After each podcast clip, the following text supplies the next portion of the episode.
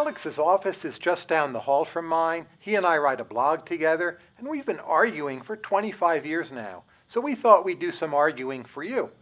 This is about education. Alex thinks education is mostly about signaling, namely demonstrating to the outside world your underlying level of talent, whereas I think education is mostly about learning. So, Alex, why don't you just tell us a bit about how wrong you are? All right, but let's be clear first about what we're arguing about. It's very obvious that people who go to college earn more. Their incomes are higher. The question is why? So I see there's three basic views. The first view is that the people who go to college are just smarter, they have higher IQ, more ability, something like that. And that view says that if these people didn't go to college, they'd still be earning more because of their natural abilities. The second view, the human capital view, is that people are actually learning something in college which is increasing their productivity. This is the highly optimistic Tyler view. That's my view, yes. and then we get to the correct view. So the correct view, the signaling view, is that by going to college, people are sending a signal to the job market that they have higher IQ or greater ability. But if they didn't send that signal, if they didn't go to college, their income would be much lower. So you've got to send the signal to get the higher income. It's funny, but most people who believe in the signaling theory, they actually learned it in school. Well, we got to learn something in school. Here's the striking thing about education. If you put an extra person through college, they're earning more many, many years later. It's because they learned something.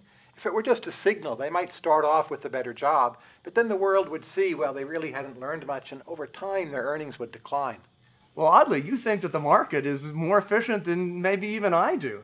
I mean, look, take a look at the peacock's tail, a classic example of a signal. So the peacock is signaling that it's got, it's macho, it's got lots of good genes, evolution has had hundreds of thousands of years to come up with a better way of doing this. I mean, the peacock's tail is a big waste. I mean, if evolution couldn't have figured out a way out of this signaling problem, then maybe the private markets can't do so either.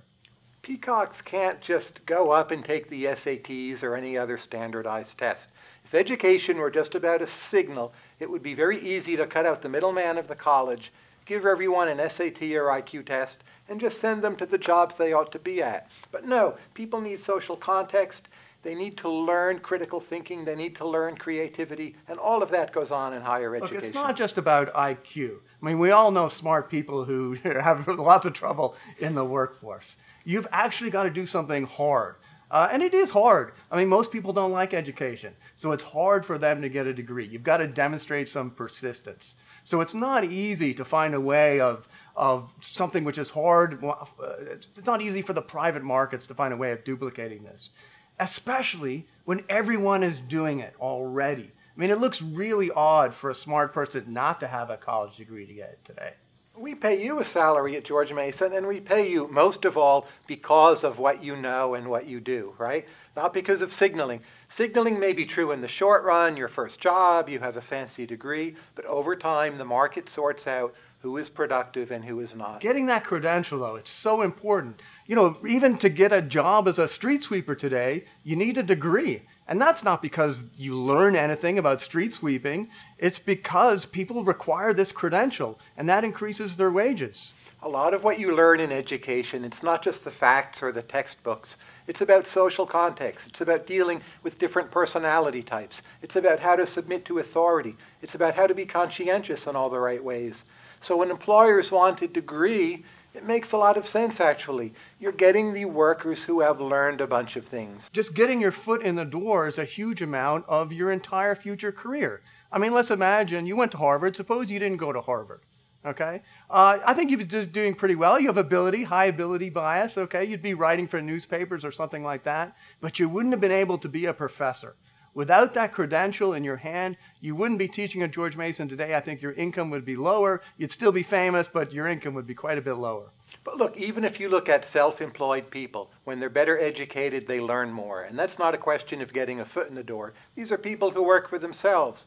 What you learn from school is a lot about social context and authority and making connections and figuring out a big picture of how the world works. You might earn a skill too, Would you want to drive over a bridge built by an engineer who had not gone to Caltech? Oh, that's Probably a very not. nice story to tell that uh, education teaches these social goods and interaction with people. It's kind of funny, though, isn't it, to say that uh, what we're really teaching is stuff that we're not actually teaching? I mean, I don't actually teach those skills, but students just get them by osmosis?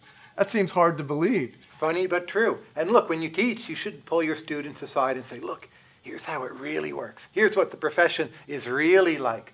But you're communicating things to them which are deeper than what you intend at any point in time. Yes, that's true. I don't know. I'm not sure I'm doing all of that. Maybe you are. I mean, look, let me give you an Maybe we example. should pay you less. Shh. let me give you an example. Sometimes when I'm teaching, I've got to go give a, a talk at another university or go on a trip or something like that. And I tell the students, you know, next week class is canceled. And they're, they're like happy. They're like pleased. Okay. I'm- you know, maybe that's a little embarrassing to me, but that seems kind of peculiar, right? If you went to the store and you asked for a pair of jeans and they gave you less, they gave you a pair of shorts instead, you'd be upset. But when you tell the students you're going to get less education, they're not upset. Well, why not? They're not upset because these know they're still going to get the degree. And that's what counts. I mean, after, what would you rather have? Would you rather have an Harvard education without a degree?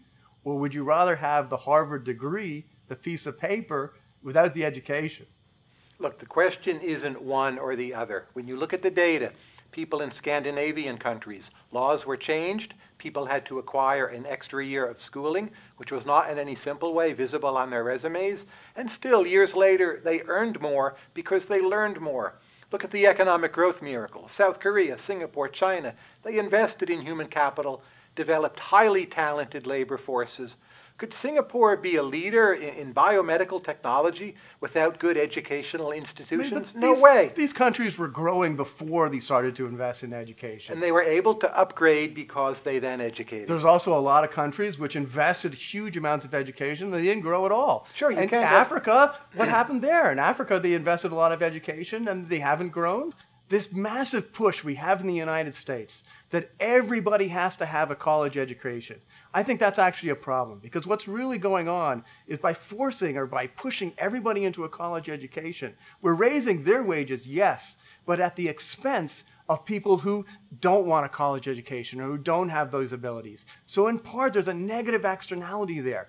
Pushing so many people to get a college education means that other people, their wages are being lowered. And we need to think about those other people as well. I agree that's often a problem, but that's largely because our K through 12 systems are sometimes junk. So the problem there is actually not enough education at earlier levels. Let's look at South Korea, maybe the world's greatest economic growth miracle ever. 80% of South Koreans finish with some kind of higher education degree, and you see the results in their economy. Sure, South Korea is great, but there are a lot of countries which, have, as I said, have invested in education and they're doing no better off.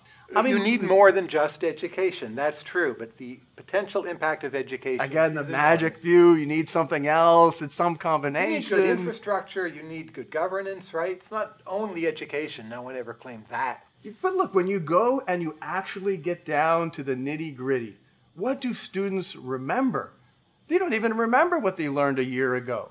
So, how can what students learn today be increasing their productivity 20 years from now if they can't even remember what they learned a year ago? They learn critical thinking, they learn creativity, they learn social context. They carry that with them, even if they don't remember like how what we taught them about the elasticity of the demand curve. Elastic, inelastic, which is which, my goodness. But that's maybe not what they need to know. It's a way of thought, a way of approaching the world. It's an acculturation. It's a way of advancing into a higher socioeconomic stratum. And mostly it works when it's good.